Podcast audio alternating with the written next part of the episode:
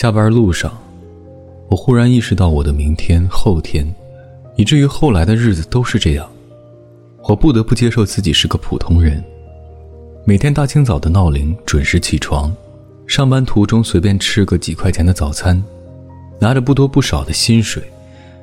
攒了几个月，下定决心，买了自己想了很久的电子设备。